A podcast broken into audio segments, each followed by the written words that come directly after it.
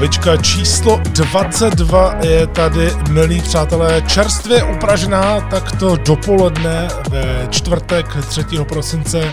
Vůbec poprvé v tomto posledním měsíci v roce jsem se rozhodl, že natočím kávičku okamžitě po nějaké akci. Já už jsem to trochu avizoval na svém Instagramu přes stories, že budu chtít natočit ve čtvrtek dopoledne speciální kávičku právě, která se bude věnovat hlavně recenzi, nebo respektive jenom recenzi Dynamite Winter is Coming, protože to byla vysoce propagovaná epizoda. Takže půjdeme rovnou na to, ale ještě předtím musím zmínit úmrtí Pata Petersona. To bylo včera 2. prosince. Pat Peterson v nedožitých 80 letech zemřel. Je to další ztráta ve wrestlingu v letošním roce. Samozřejmě, že to bolí, ale tady musíme říci, že Pat Peterson prožil skvělý život. Dožil se opravdu vysokého věku, žil naplno, byl to celoživotní wrestlingový fanoušek, neustále pozitivní a dlouhou dobu vydržel v zákulisí WWE pod tím stresem. A také žil s tím, jaké to je vlastně být gejem. Nejenom tedy v Americe, ale celkově v takovémto biznisu, kdy určitě dlouhou dobu to už o něm lidi věděli, ale on se necítil komfortně s tím vyjít ven a já si moc dobře vzpomínám právě, když byl vydán na network Legends House, což byla skvělá reality show, trochu úchylná, tak to rozhodně bylo právě hlavně o Pedersnovi, protože on tam prožil svůj coming out víceméně, kde to všem řekl, ale všichni to vlastně už věděli, ale byl to takový pro něj ten coming out na obrazovky. A byl to hezký moment pro něj, protože Pat Peterson patří do historie wrestlingu, je to skvělý člověk, měl výborné nápady a vždycky takové ty nápady, kdy řekne wrestlerovi nějakou maličkost a ta maličkost to vylepší právě do té podoby, kdy vy jakožto umělec, jakožto wrestler byste o tom takhle nepřemýšleli. O tom jsou géniové v wrestlingu, v zákulisí, o kterých moc nevíte a Pat Peterson určitě byl mezi nimi, takže upřímnou soustrast jeho rodině, vzpomínám na něj, ale znovu říkám, tohle je sice smutné, ale v případě Peta Petersona ten prožil skvělý život, já jsem za něj rád a v mnohem jsme měli společné ideje, dalo by se říct, protože třeba Pat Peterson právě prosazuje to, aby ten wrestling vypadal uvěřitelně. On má tu mentalitu, doslova říká, že když jdou proti sobě wrestleři, tak by ze sebe měli chtít vymlátit duši, že o tom je ten wrestling právě. On říkal, beat the shit out of each other. A přesně já to mám taky tak. Neříkám, že každý zápas takhle musím vidět, ale právě je to simulace boje. Není to choreografie, takže přílišná choreografie v wrestlingu škodí. Tak to je taková malá vzpomínka na Peta Petersona a vzhledem tomu, že tohle je opravdu čerstvě upražená kávečka, že jsem vstal, uvařil jsem si kafe, respektive podíval jsem se na Dynamite Winter is Coming s jedním kafem, teď tady sedím s druhým kafem, jsem poslední a hned zapnuté studio a půjdeme na to, takže čerstvá recenze Dynamite Winter is Coming z 2. prosince. Je to největší Dynamite v historii, takhle se to propagovalo. Dal se tomu podtitulek Winter is Coming, mělo to i ten design hry o trůny. Já mimochodem neviděl jediný díl tohoto seriálu a říká se tady na tomto světě, že snad neexistuje nikdo, kdo by neviděl alespoň jeden díl. Já tady o pár lidech vím, nejsem to jenom já, ale opravdu ten seriál je asi velká bomba a možná se někdy k němu dostanu, ale nějak to neřeším, takže Winter is Coming opravdu je zima, takže zima přišla, když se teď dívám z okna, tak vlastně napadl sníh, což mě docela překvapilo, protože těsně před zapnutím kávečky jsem vytáhnul žaluzie a vidím najednou, že je sníh, tak na to jsem zvědavý se svýma botama, protože mám jenom jedny boty a ty úplně tak zimní nejsou. No, musím říct, že pro mě z hlediska AEW v letošním roce to byl ten největší hype.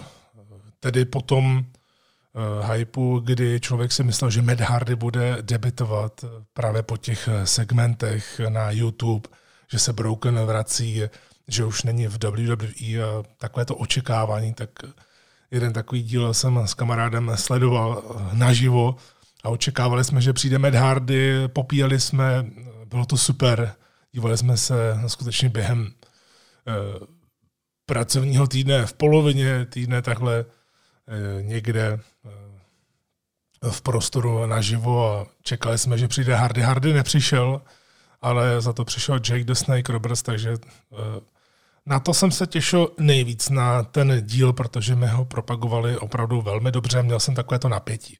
A teď jsem měl znovu napětí. Opravdu musím říct, že klobouk dolů před AEW, že udělala fantastickou práci ohledně propagace, protože už jenom zase Road to Winter is Coming, 12-minutové video jenom o Moxlim a Omegovi, kde se zdůrazňuje ten dlouhodobý booking mezi těmito dvěma borci a že to má být hlavně o tomhle zápase.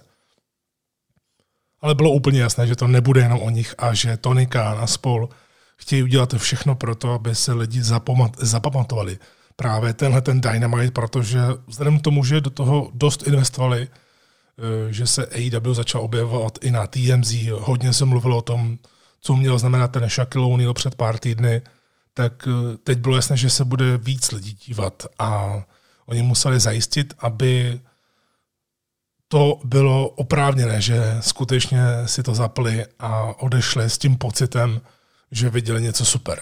Tak pojďme na to hezky postupně. Nejprve tedy Dynamite Battle Royale, kdy mělo jít o diamantový ring. Ve skutečnosti to bylo tak, že poslední dva z tohoto Battle Royale se setkají příští týden v singles meči a tam se bude bojovat o ten ring, takže trochu změna do těch Battle Royale, ale celkově AEW Battle Royale umí skutečně velice dobře a já se na ně vždycky těším. Viděli jsme právě nějaký další i, nebo respektive skoro pořád vidíme na pay-per-views, takže tady jsme viděli hned několik elementů, s tím si právě může AEW hrát, že máte to dost časté, hlavně v WWE je to dost časté, že Battle Royale se tam dá jenom tak, aby se využili lidi. Ano, tady se dá také Battle Royale, aby se využili lidi, ale ve skutečnosti se tam zapracovávají ty jednotlivé malé příběhy. A tady jsme to viděli. Byla tam spolupráce Dark Order a Hangmana Page, která už byla naznačována předtím, kdy Dark Order láká Page, aby se k ním přidal. Což by mohlo být zajímavé, pokud by se tak stalo, protože najednou ta dynamika Dark Orderu by byla jinde než s příchodem Brodyho Leeho, že už by to nebyl ten temný kult, ale že by třeba Hangman Page mohl být lídrem Dark Order a vést je někam jinam. Navíc sám nemá teď moc co dělat, takže jsem zvědavý, jestli to tam půjde, nebo naopak to bude znamenat návrat Brodyho Leeho, který by měl být zraněný a že to bude spor, těžko říct.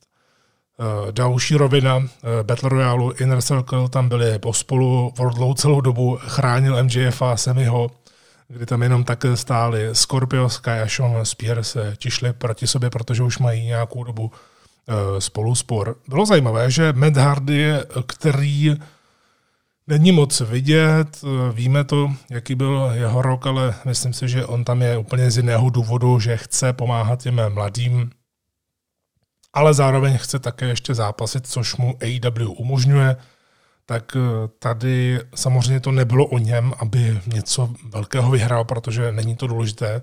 A já si stále myslím, že v roce 2021 bude stále ještě prostor na Broken Meta Hardyho v plné polní. Uvidíme, ale věřím tomu, že Matt Hardy to má ještě v sobě, aby na lidi zapůsobil, ale potřebuje si to sednout a potřebuje to být skvěle načasované. Tady bylo zajímavé, že Matt Hardy, který je univerzálním způsobem v AEW tak nějak celkově podporován fanoušky, těch fanoušků mimochodem tady bylo hodně, přišli se podívat na tuto živou epizodu Winter is Coming, přestože opravdu zima je, tam bylo vidět, že ti, kteří nezápasili a kolem ringu byli ohřívače, tak ti, kteří nezápasili, tak měli bundy, skutečně tam už mrzne, protože Daily's Place není uzavřená hala, tak to může být možná trochu komplikované, ale zase na druhou stranu mají možnost vidět wrestling naživo, což je teď docela luxus, i když zase ono vidět z takové dálky, protože i na základě těch zdravotních restrikcí je vidět, že AEW neumožňuje být blíž. Tím nemyslím v první řadě nebo tak něco, ale oni jsou opravdu hodně daleko.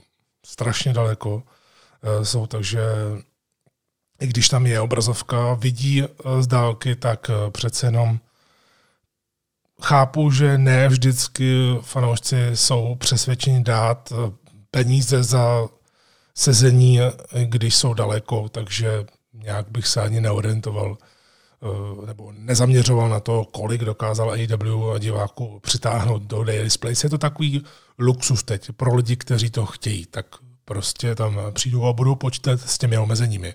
Je to normální. Já bych třeba na to šel, protože mě už hrozně chybí wrestling naživo a nejradši bych za nějakým wrestlingem vyjel, ale není to možné.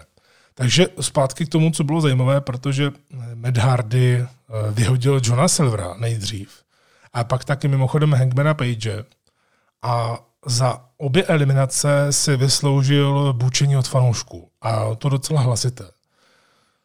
Je to samozřejmě z toho důvodu, že John Silver je skutečně v poslední době, v posledních měsících fanoušky milován právě díky tomu, co předvádí na BTE, ale dokázal to přetransformovat právě i do té živé epizody, do Dynamitu, do Dark, celkově do produktu AEW.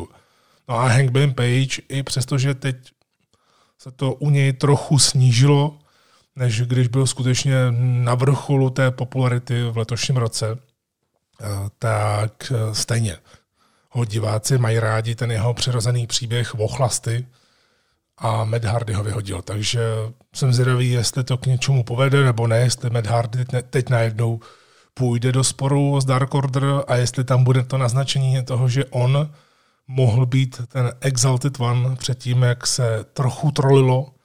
Takže těžko říct. Další malý spor Orange Cassidy, ale Kip Sabian.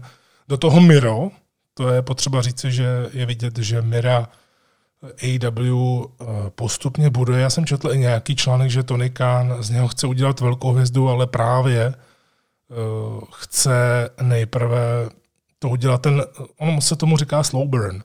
To znamená, Miro debitoval, každý na to má svůj názor, jak debitoval, někomu se to vůbec nelíbilo, někdo dokonce říkal, že AEW to hodně pokazila. Já pořád si stojím za tím, že to bylo úplně v pohodě, že to přesně splňovalo to, jaký je Miro doopravdy. Miro je prostě pohodář, Miro je gamer, rád hraje, takže to bylo o tom, hlavně takový pohodář. Ale jakmile přepne ten switch na toho the best man a netýká se do té svatby, tak to může být velké. A myslím si, že s tím se pracuje a podobně jako Kenny Omega, kdy se o Omegovi říkalo na začátku AEW, kde je ten Omega z New Japan. Tak přesně to se teď může říkat o Mirovi a dejte tomu půl roku a Miro bude main eventer v AEW. Legitimní main eventer, protože třeba když se na něj podívám, nemyslím teď, co dělá, protože se velmi dobře baví a skutečně to potvrzuje i v podcastech, že ho to baví.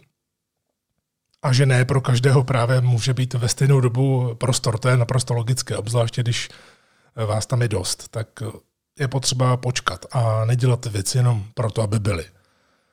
To se mi líbí, že AEW bude čekat na ten správný okamžik. A já právě, když se na něj podívám, tak věřím, že on by mohl být ten, kdo by třeba vyzval budoucího světového šampiona a získal by třeba i titul, že by mohl být šampionem, že by mohl být představitelem AEW. Že by mohl dostat ten velký push. Tady ten velký push byl, protože on vyhodil hodně lidí, vypadal dobře a vedlo to k tomu, že by se Miro mohl postavit Inner Circle. Uvidíme. Ostatně proč ne, třeba Miro versus Chris Jericho by mě bavilo, ale těžko říct, jak by to bylo s emocemi, protože Jericho jde trochu jinou cestou momentálně. Ale asi největší sekvence v Battle Royale, myslím, ta zápasová byla to, co předváděli na Apronu Jungle Boy a samé Guevara, protože oni tam měli minimum prostoru. A to, co tam dělali na tom minimu prostoru, to byla šílenost. Opravdu, jak se i vyhýbal, bylo to naprosto bezpečné, protože tam zbytečně nepředváděli nějaké šílené spoty, že by padaly na hlavu na Apron, ale to, jakým způsobem spolu komunikovali, jak to načasovávali, tak mě hrozně zajímalo, bylo to dost napínavé a je vidět, že Jungle Boy a Sammy Guevara si strašně vyhovují a Chtěl bych vidět sérii jejich zápasů, nejenom jeden zápas, ale třeba i víc, protože myslím si, že to by bylo fajn. Obzvláště teď, když se Megavara v letošním roce prošel takovou proměnou, takovou transformací a stále se na něm pracuje a myslím si, že je to pořád budoucnost AEW.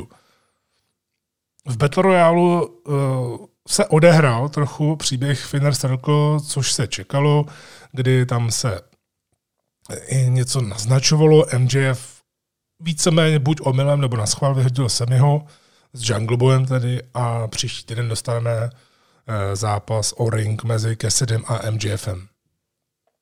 Takže MJF bude obhajovat ten putovní diamantový ring, který získal loni a sebral ho tehdy DDP mu. A je to logické, protože Cassidy v Battle Royale byl největší postava, když se na to teď podíváme a AEW ho bude nadále propagovat, prosazovat, protože teď i vyšlo najevo, že v rámci Pro Wrestling Tees, což je vlastně výhradní distributor a dodavatel triček pro AEW, tak Orange Cassidy je letos na prvním a druhém místě té prodejnosti triček, takže proč by na něj zapomínali? Myslím si, že by to byla chyba. Takový diamantový ring na prstě Orange Cassidyho by byl docela fajn. Takže to byl Battle Royale 2, byl Chris Jericho versus Frankie Kazarian, kdy minulý týden jsme viděli Jericho Daniels, ale ne v singlu.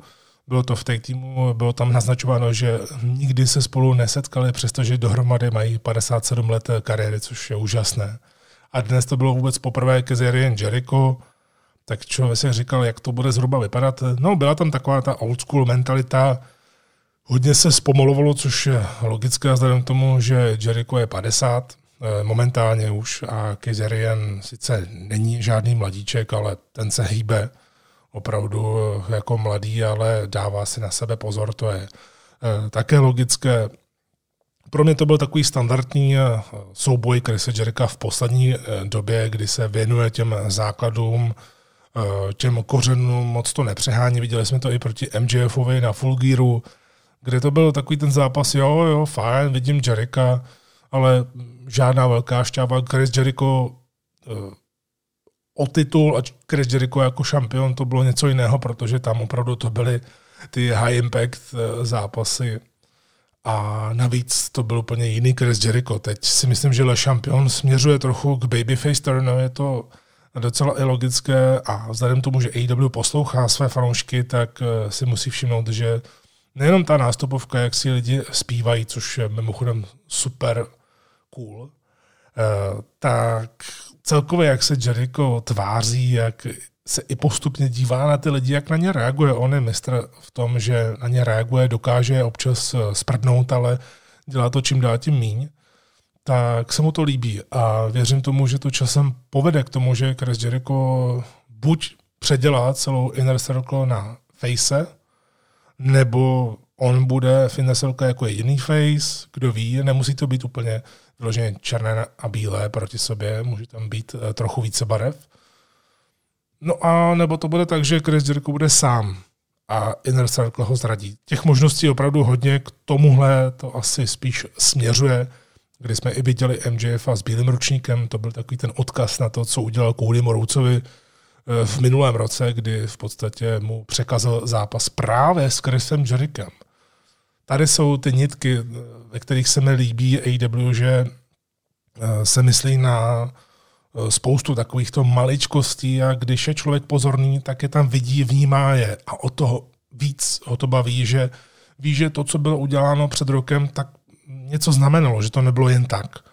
A tady to bylo také vidět, že MJF v podstatě chtěl, podle mého názoru taky, trochu vytrolit Chrise Jericha a ono se to víceméně nepovedlo. Najednou to způsobilo to, že Chris Jericho se z ničeho nic naštval a prohlásil do mikrofonu, že buď prostě budou spolu, anebo se Inner Circle rozdělí úplně. Což vzniklo jen tak, proč tak najednou, jsem si říkal. Působilo to dost nuceně, jako kdyby chtěli něco urychlit, což mi přijde u Jericha dost zvláštní. Nevím, k čemu to povede. Právě to je zase na tom to dobré, že nevím, takže si to příští týden zapnu, abych to zjistil.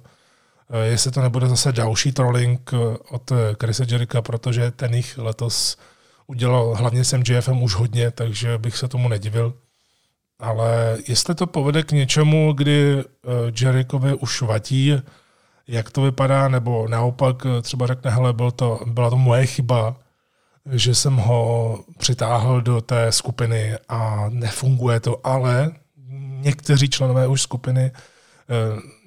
skupiny si už na MJFa zvykli, tak to nebudou brát úplně v potaz a spíše se proti němu otočí, těžko říct. Ale v tuhle chvíli, kdybych se nezamýšlel nad tím, co bude za týden, tak mu to přišlo z ničeho nic. Jakože si vezme mikrofon, vadí mu to a odejde, že šéf řekne, takhle dál to nejde. Stejně tak mě zajímalo, proč Kazarian, když u Jericha tam byli jeho spolupracovníci, tak proč Kazarian tam byl úplně sám, že tam neměl podporu u Scorpia Sky nebo Christophera Danielse, těžko říct. Takže takové nemastné, neslané, dalo by se říct, a v tom se pokračovalo dál, protože třeba mně osobně se moc nelíbí zákulisní segmenty Young Bucks. O tom už jsem mluvil a tady to bylo znovu. Young Bucks, když mají natočený filmově laděný rozhovor, který jde do té storyline, tak ono se to dá krásně vypiplat. Ale tady přece jenom, jak to působí živě, a možná je to živě natočené, těžko říct. Spíš si myslím, že segmenty tak, aby se předcházelo nějakému kolapsu, tak se prostě natočí a pak se nahrají do toho vysílacího vozu, takže budou připravené kdykoliv k puštění. Tady najednou přišel tag team The Acclaimed. Víme, že Young Bucks teď chtějí pomáhat tag teamové divizi, že chtějí ukazovat nové tag teamy. Jeden z členů The Acclaimed chtěl rapovat, dobře, budíš. Vedlo to nakonec k tomu, že Hybrid 2, tedy Angelico a Jack Evans napadli Young Bucks, se kterými mají mít příští týden zápas. Tak to vypadalo spíš jako, že The Acclaimed představili Hybrid 2. Celkově po té herecké stránce, po té údernosti, to bylo docela takové divné, takové špatné. Moc se mi to nelíbilo. A pokračovalo to víceméně dál v ringu, protože došlo na utkání Britt Baker a Leyly Hirsch. Na to jsem se tedy hodně těšil, protože Leyla Hirsch mě hned při svém debutu v AEW zaujala. Právě mě zaujala svým zázemím, že by ty zápasy mohla pojímat trochu jinak, trochu víc chlapsky, řekněme. Tímto nemyslím nějak urážlivé vůči ženám v žádném případě. Takže to byl pro mě skvělý prostor, takové zviditelnění. I když škoda, že AEW tady nedala žádný menší klip, s tím mám trochu občas problémy, že AEW tak nějak kašle na představování. Tady alespoň tu práci udělali komentátoři, dělali, co mohli, zmiňovali, že je z Ruska, že má za sebou šampionáty v zápase, takže nějaký background, nějaké to zázemí dali. V tomhletom stylu se AEW zlepšuje, protože když jsem tak nějak mluvil o tom, co mě na AEW vadí v těch televizních dílech, tak je právě to, že Tony Khan až příliš často spoléhá na to, že lidi koukají i na Dark, že lidi prostě koukají na všechno a víceméně to nespřístupňuje i těm lidem, kteří si jenom teď zapnou televizi a chtějí vidět nějaký wrestling a najednou vidí úplně neznámé tváře a nikdo jim nic neřekne.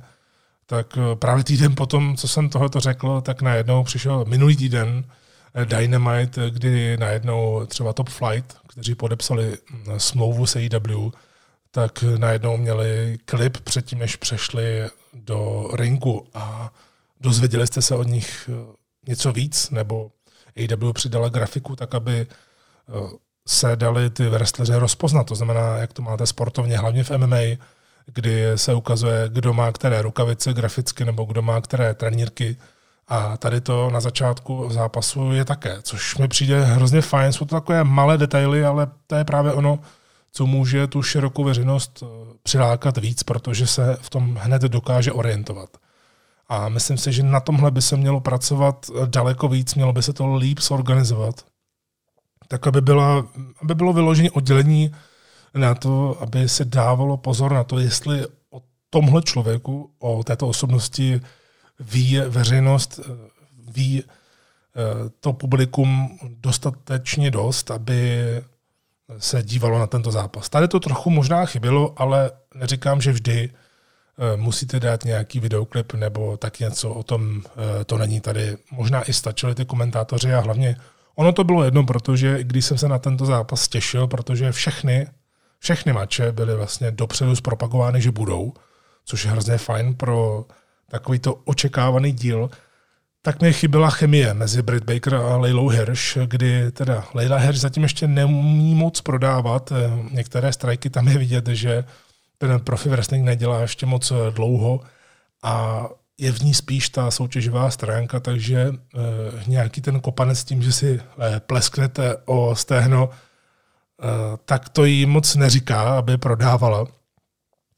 A hlavně nakonec tedy bylo vidět, že Britt Baker je až moc velká osobnost pro Leylu. Hodně jí zastínila, nakonec tedy vyhrála, Leyla z toho moc neměla, to je pravda, a hlavně to o tom utkání vůbec nebylo, protože pak přišlo to, na co lidi víceméně čekali, protože Britt Baker a Thunder Rosa po sobě jedou na Twitteru. A Thunder Rosa jí teď napadla po zápase, takže v podstatě Leyla Hirsch neexistovala a najednou tam byla úplně jiná energie. Celkově Thunder Rosa vypadá výborně, už v NWA se ukázala skvěle a to, že ji AEW dokázala získat, tak je jenom a jenom kauf. Myslím si, že ona může být jednou z těch top wrestlerek v té divizi, až ta divize bude tam, kde by měla být. A myslím si, že právě postupem času se tam takhle dostane, kdy bude mít právě tu top 5, pak hodně slušný midcard, na kterém to závisí, protože potřebujete mít ty opěrné body. A pak samozřejmě i některé nováčky, novicky tady v tomto případě, které se snaží zviditelnit. Takže sice ten zápas byl takový hodně kostrbatý, hodně dřevěný, řekněme i celkově to napadení Thunder Rosy, kdy byly oddělovány, tak vypadalo tak nějak, jako kdyby se nemohli dohodnout, ale myslím si, že důležitá je ta energie a tu energii dokázali Thunder Rosa a Britt Baker prodat, takže máme tu další spor. Nicméně docela jsem měl pocit, že ten nástup Dynamitu není takový, jak by možná mohl být, těžko říct. Prostě těch prvních 45 minut přišlo, že jsou docela slabé ty okamžiky, které jsme viděli, ale tím to vlastně končí, protože se dostáváme do další fáze Dynamitu, kdy to mělo postupně přejít do druhé hodiny a ten první zápas, který měl nás k tomu uvést, byl tag teamový souboj v rámci dlouhodobého příběhu Cody Rhodes a Darby Allen proti týmu TES, kdy tam je hned několik rovin. Máte tam Codyho a Darbyho spolu, kdy Darby porazil Codyho předtím o titul, Ricky Starks prohrál v AEW jenom s Codym a Darvym. To je další rovina, která je tak nějak vedle toho. A to je zase právě ta věc, ta rovina, když už mluvím o tomto slově, která právě dodává důležitost těm bilancím, těm win-loss records, na kterých u AEW záleží a tady vidíme proč. No a do toho Powerhouse Hobbs, neboli dříve Will Hobbs, nový přídavek do týmu TES je podobný jako Brian Cage. Já jsem o tom mluvil, že možná se časem stane heelem, ale že spíš bych to viděl, že ne a hlavně, že bych ho do týmu TES nedával právě proto, že jsou až příliš podobní s Brianem Cagem. Ale nutno říct, že tady Hobbs vypadal nejlíp. Vypadal skvěle, ty výrazy zápasí úplně jinak než předtím na dárku jako Will Hobbs. Zápasí úplně jinak než předtím jako Babyface. A je vidět, že s ním pracují, že s ním pracuje i sám TES.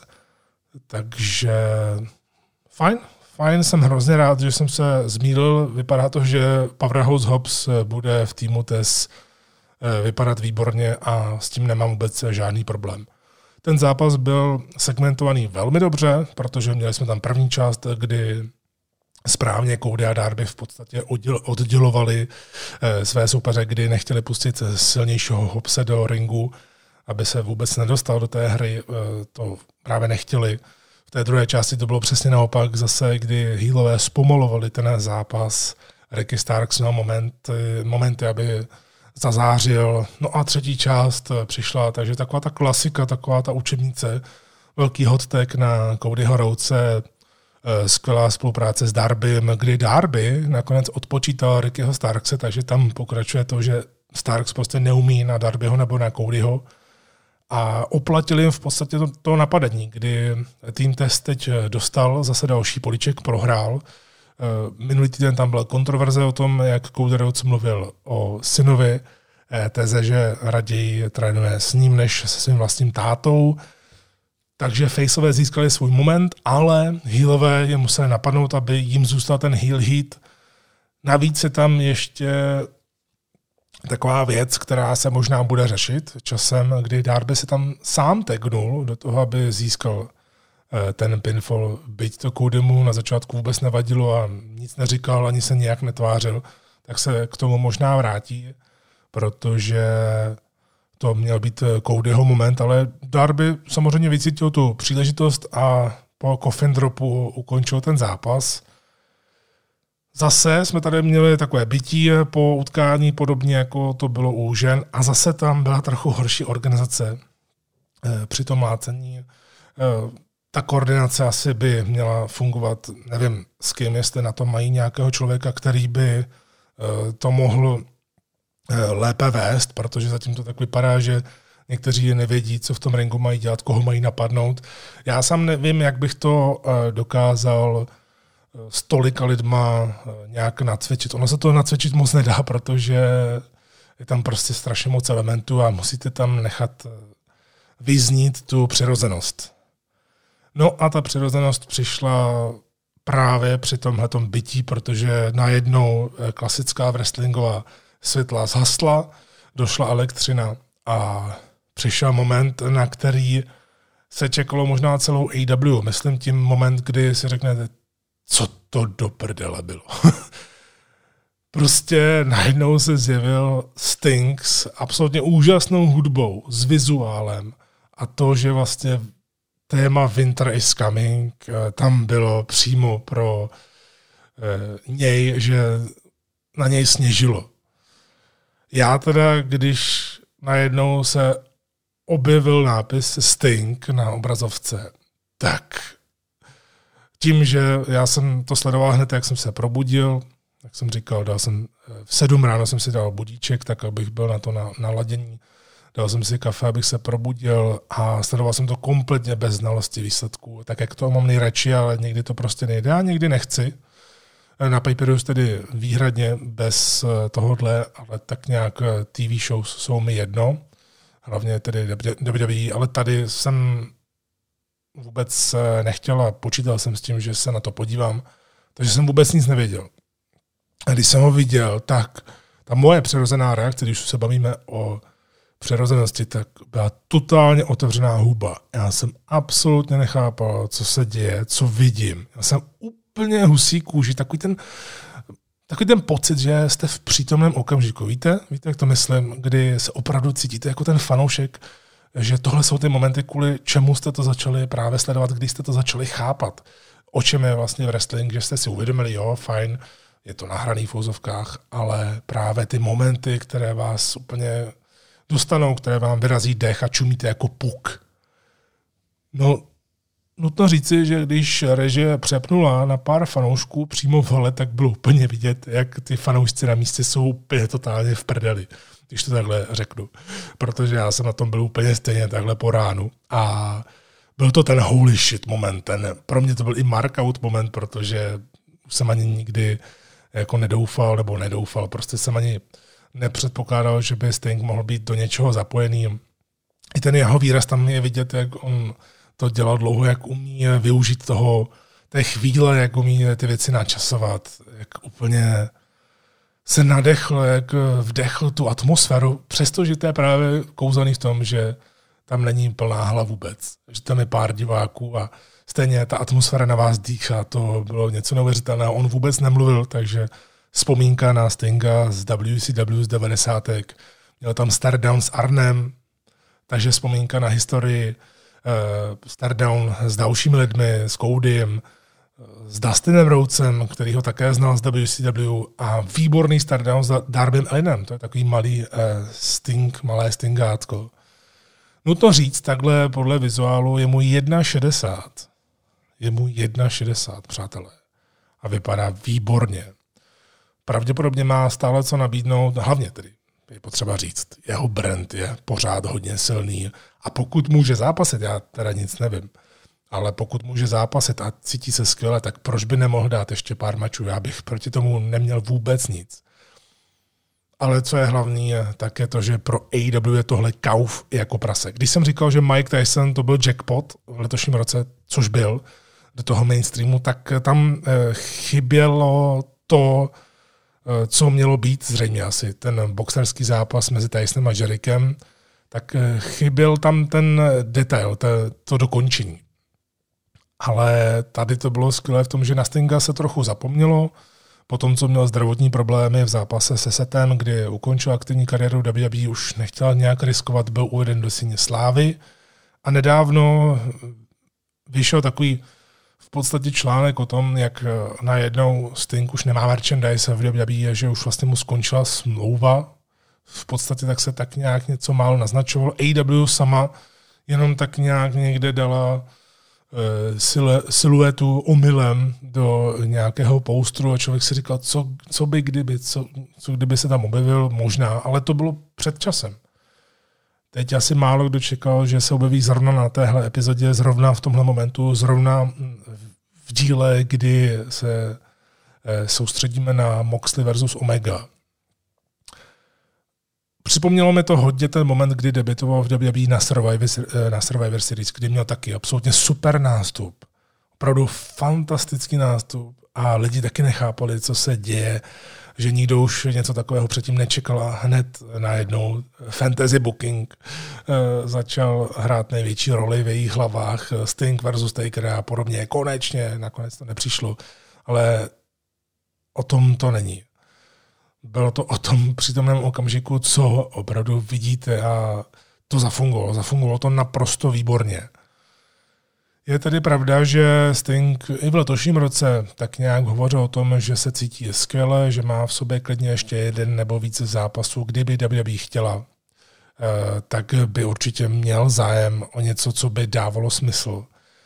Během tohodle, co se dělo, tedy až potom, až co byl break, tak bylo potvrzeno, že podepsal tady na několik let s AEW, takže to je mega kauf pro Tonyho Khána, i kdyby byl jenom ambasador, i kdyby, nevím, co by tam mohl dělat, i kdyby se objevoval na obrazovce jenom občas, ale on bude AEW zastupovat svým jménem. Sting pořád něco znamená. A hlavně, kdo miluje tu historii, kdo je úplně úchyl na ty propojováky z historií, tak právě tady hned člověk si řekl, když přišel a slyšíte Tonyho Schiavaneho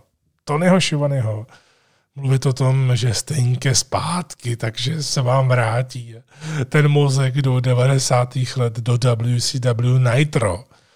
A říkáte si, kdy vlastně naposledy byl Sting na TNT, kde se vysílalo Nitro. No je to jasné.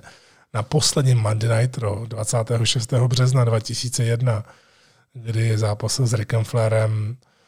To je ta jedna z největších rivalit, kdy to vlastně ukončili. Byl to jejich poslední zápas, i když Ric Flair sám přiznal, že tam nechtěl být. No, nedivím se.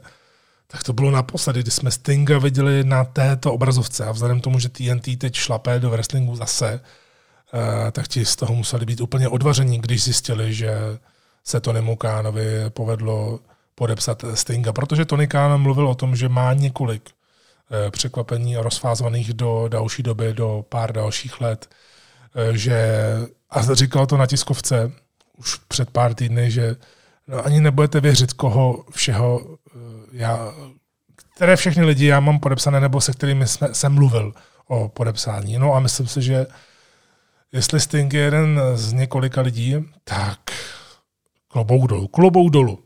Otázkou samozřejmě hned je, to si lidi, jakmile se probudí z toho fanouškovského nadšení a začnou analyzovat, protože wrestlingoví fanoušci analyzují a to je dobře, to k tomu patří, tak otázkou samozřejmě číslo 1 je to, jestli tohle je game changer pro AEW.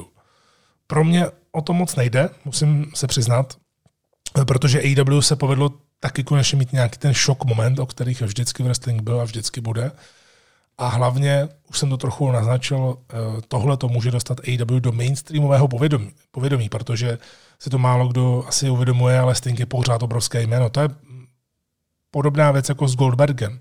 Když prostě na Goldberga mají lidi svůj názor, když ho vidí zápasit a podobně, ale Goldberg je prostě brand.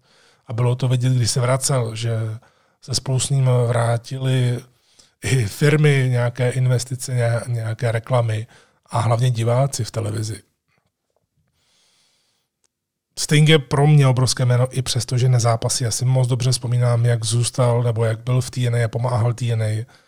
A teď bude záležet na AEW, jak s ním naloží. A zatím, co jsme viděli od založení téhleté firmy, téhleté společnosti, tak víme, že AEW s legendami umí nakládat výborně.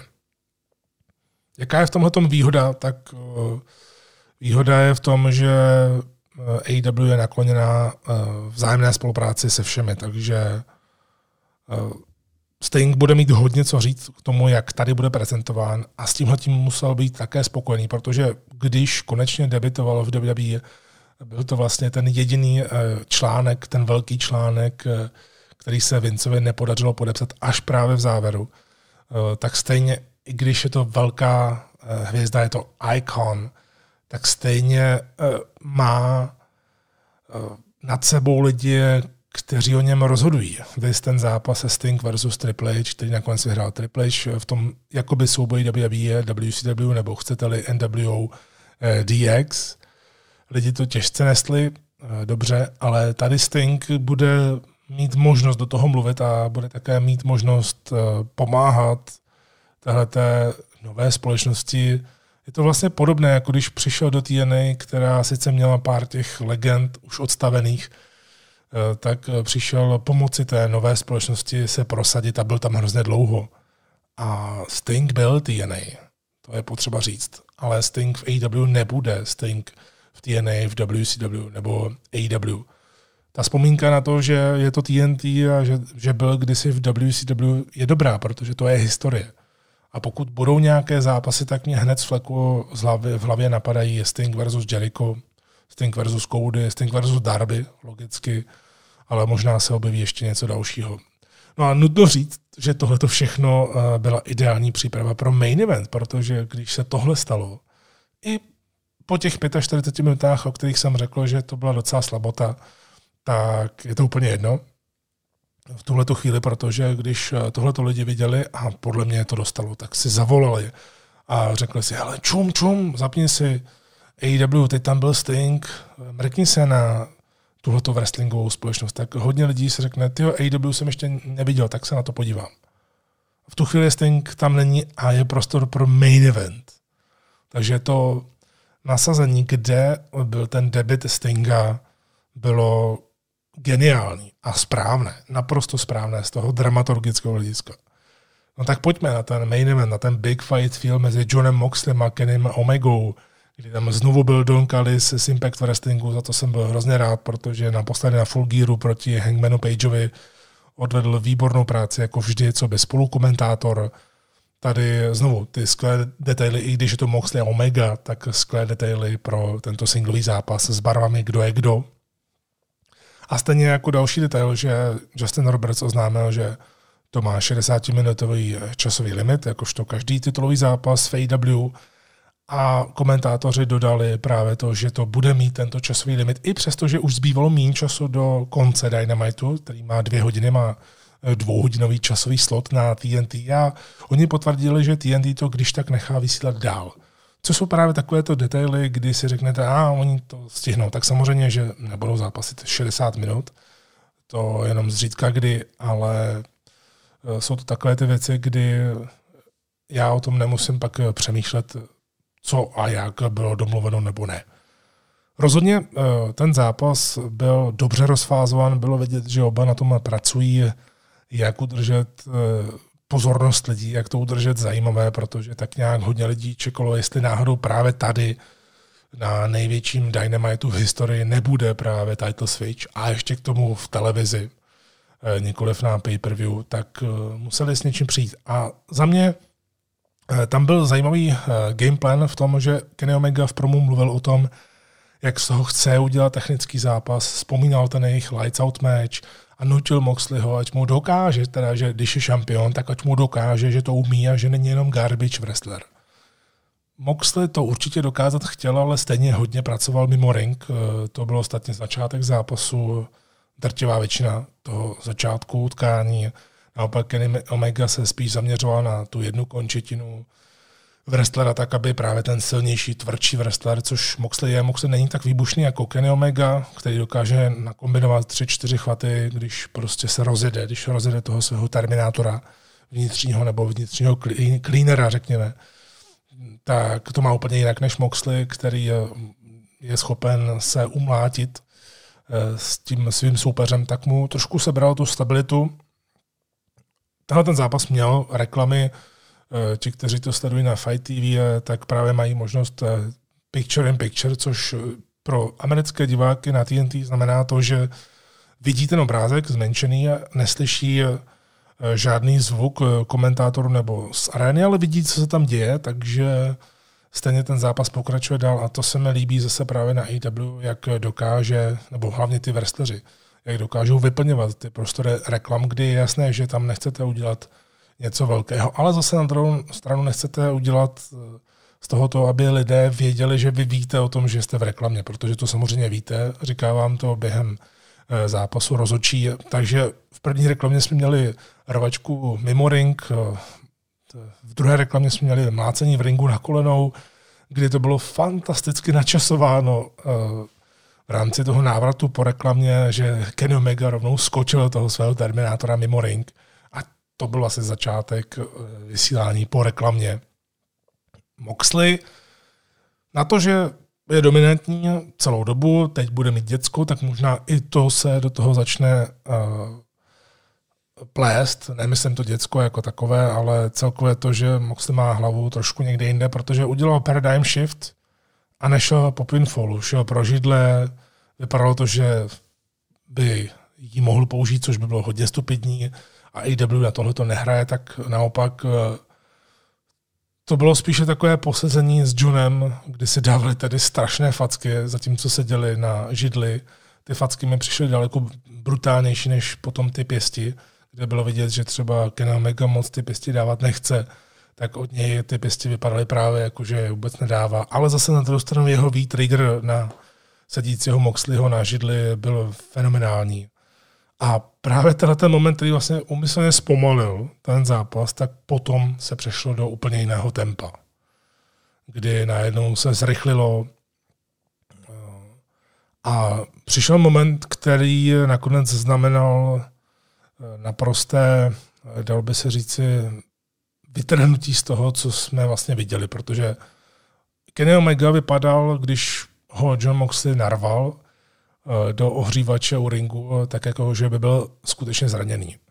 Což se i tak hrálo, potom, když přišli rozhodčí další a mluvil jsem o tom, že třeba FTR Young Bucks, že se Dex Harwood zranil, že se tam řízl do prstu a nechal se během zápasu ošetřit doktorem, tak tady také doktor přišel, ale jakmile přicházeli rozhodčí, tak bylo jasné, že to bude součástí toho příběhu a přišel dobrý kamarád Kenny Omegy, Don Callis, který přestal komentovat a přišel se podívat, co se děje a chtěl po rozhodčím vysvětlení, dokonce měl v jednu chvíli mikrofon v ruce.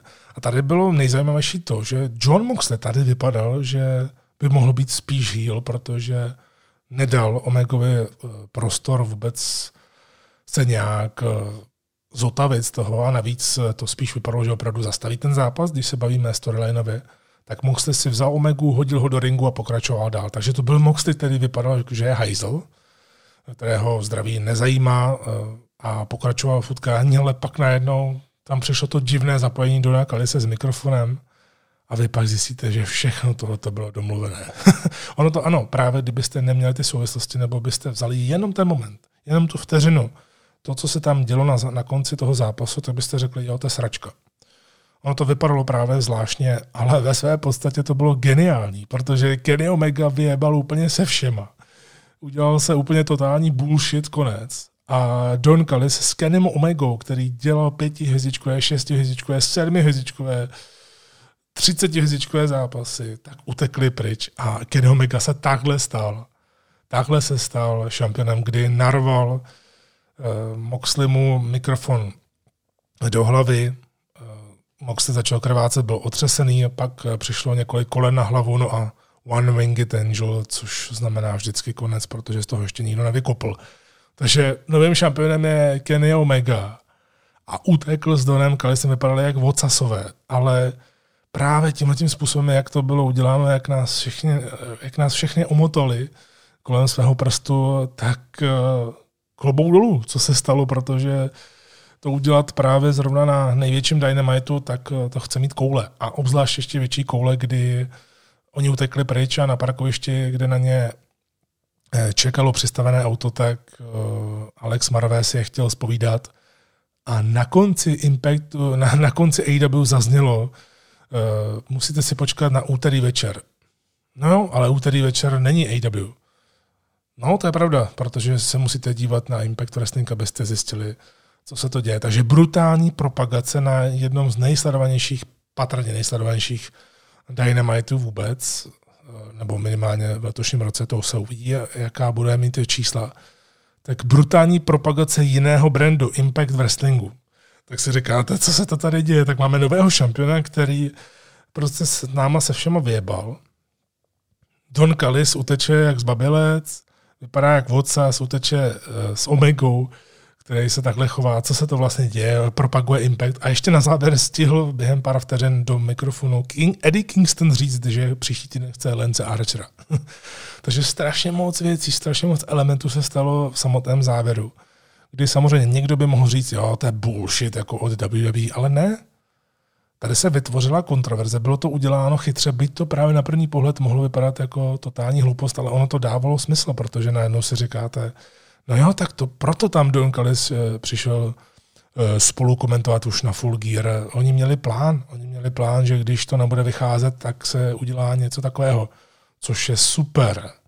Za mě opravdu super, protože já nepotřebuji vidět jenom právě čisté zápasy, protože tady je vidět, jak oni o tom přemýšlí, kdy právě když se založila AEW, tak všichni čekali, že Kenny Omega bude ten hlavní šampion hned, že Young Bucks budou hned hlavní šampioni, nebo Cody Rhodes, to je jedno.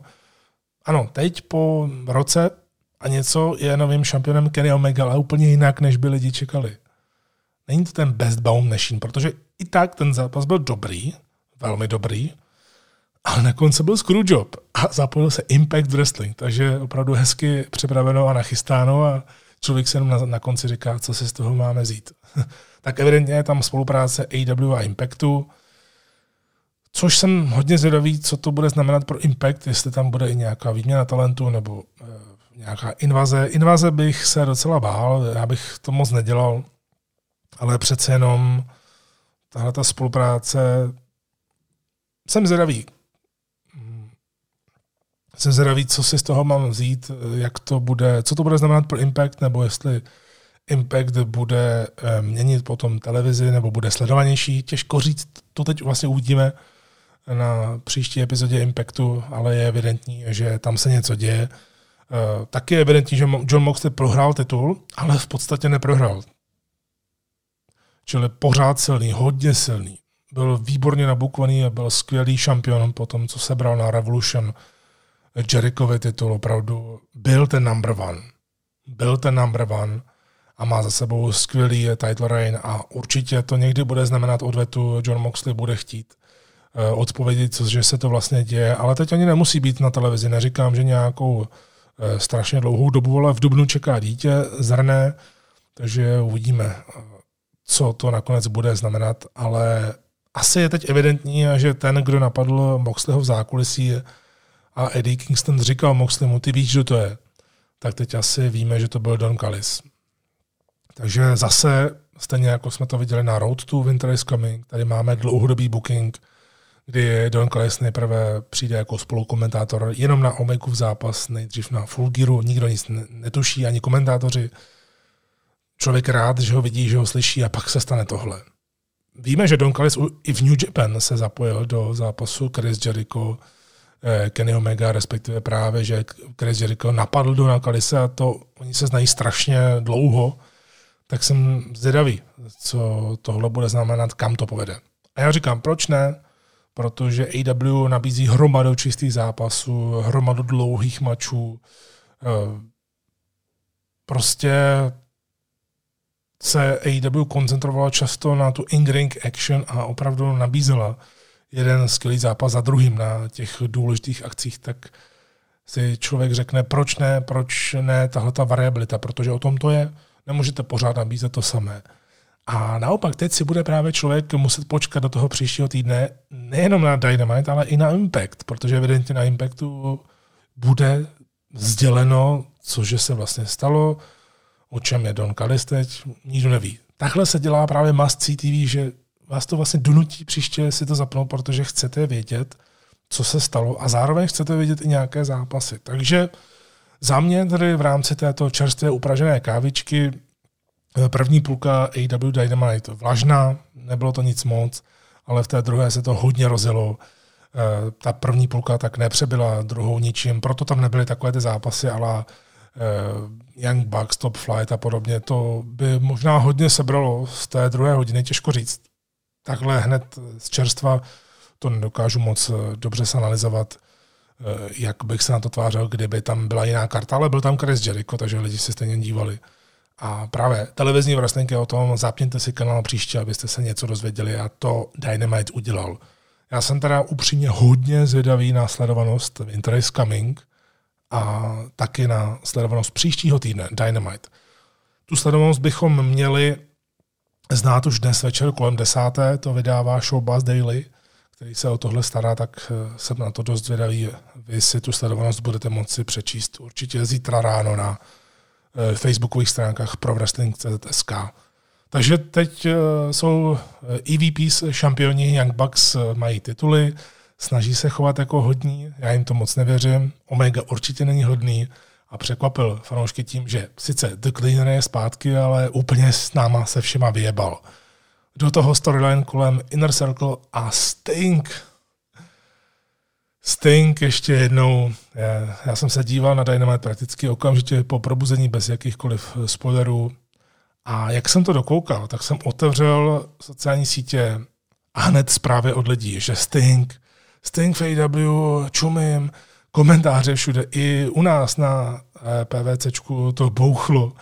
Je prostě vidět, že společnost si teď hodně hlasitě řekla o slovo a že nechce hrát druhé housle a že rozhodně nebude WCW nebo TNA 2.0. Takže to byla recenze, no a sliboval jsem, že Q&A bude taky, protože přišly nějaké dotazy už předtím, tak je přečtu a tím uzavřeme dnešní kávičku, znovu říkám, čerstvě upraženou. Zapl jsem a jel jsem. Takže jen si teď tady zapnu ty dotazy. Tak nejprve Honza na Instagramu mi píše, bylo někde vysvětleno, proč Anna Jay z Dark Order šikanuje Stua Graysona, týká se to segmentu v BTE.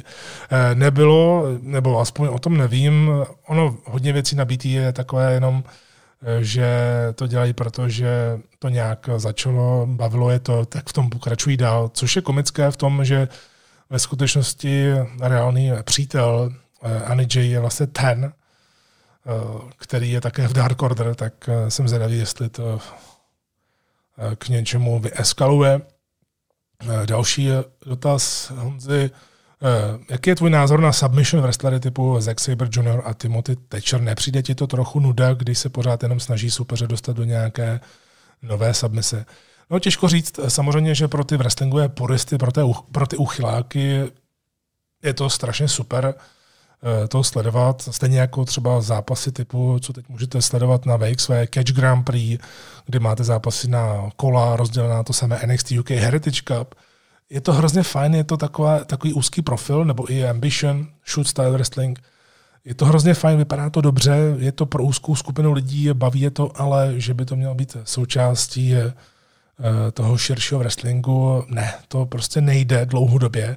Samozřejmě, že Sabre je fantastický zápasník, ale to je právě ono. On má něco společného s Thatcherem, My jsme to řešili už dávno, protože Zack Sabre figuroval, už jsem to říkal, v jedné kávičce figuroval na širším seznamu lidí, se kterými bychom chtěli a mohli bychom i spolupracovat v AEW do budoucna, což už teď neplatí, ale byl tam Zack Sabre Junior, na kterého mám kontakt.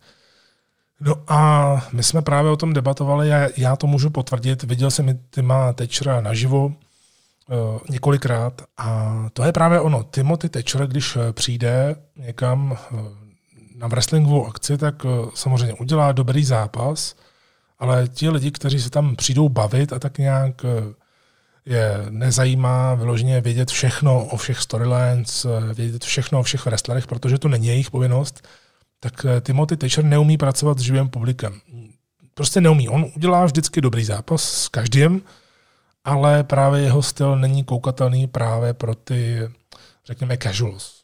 Pro ty, nechci říct nevrestlingové návštěvníky, ale prostě pro ty, kteří se přišli bavit. A neříkám tím, že chtějí vidět hospodu, že chtějí vidět lidi jako je Ozzy Spencer a tak dále. Ne, oni chtějí prostě se bavit a uvolnit se a tohle pro ně není zajímavé a prostě ten styl, který Timothy Thatcher dělá, tak nefunguje a nevidím, že by fungoval nějak dál a to jsem ho viděl v mnoha skvělých zápasech.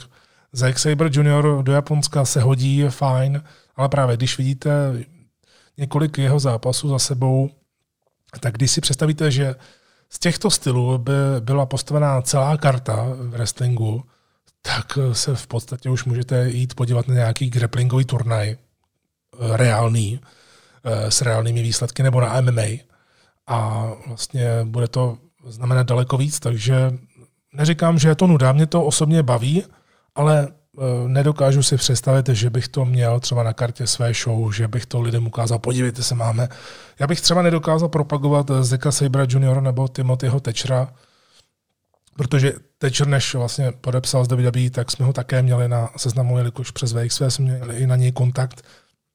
A řešili jsme to, jestli ho sem přitáhneme, když tady ještě bydlel v Evropě. A nakonec jsme se rozhodli proti tomu, protože právě ho ukážete lidem a samozřejmě 5, 10 fanoušků, 15, který milují indie wrestling a celkově je to strašně baví a přijdou se podívat naživo i na AOV akci, tak ty budou nadšený. Ale ten zbytek si řekne, jo a co jako? Víte co, to je, když chcete vidět vyloženě nějaký tenhle ten hard hitting nebo submission style, tak půjdete na MMA akce, kterých tady je strašně moc. Takže je to hrozně takové, nechci říct, že by mě to samotného nudilo v žádném případě, protože Zack Sabre Junior má za sebou fantastické zápasy, ale z toho promotorského hlediska musím říct, že kdyby byl součástí nějaké variabilní show, tak to beru. Ale postavit na něm nějakou opravdu velkou společnost, která cílí na širokou veřejnost, a nejenom na wrestling, tak je hrozně těžké. Další dotaz je nějaký wrestler nebo wrestlerka, kteří tě vyloženě iritují, že jejich zápasy či segmenty musíš vyloženě přetočit, případně kteří.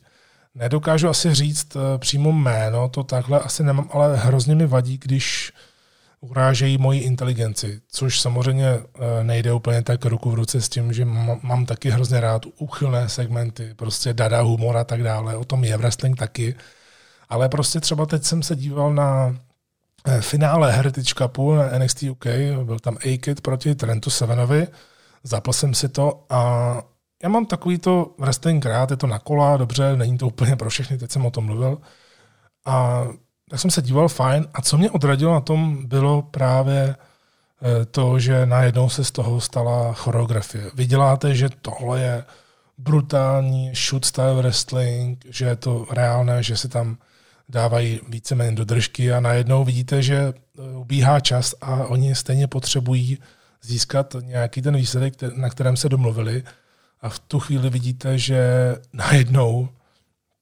prostě A-Kid sám si vlezl do roll-upu Trenta Sevena a nechal se odpočítat. To bylo, a to mě úplně odradilo, že jsem vypnul zvuk, nechal jsem to běžet a dělal jsem nějakou práci a už mě to bylo jedno. Viděl jsem pak, kdo vyhrál, ale vlastně mě to úplně odradilo to sledovat dál.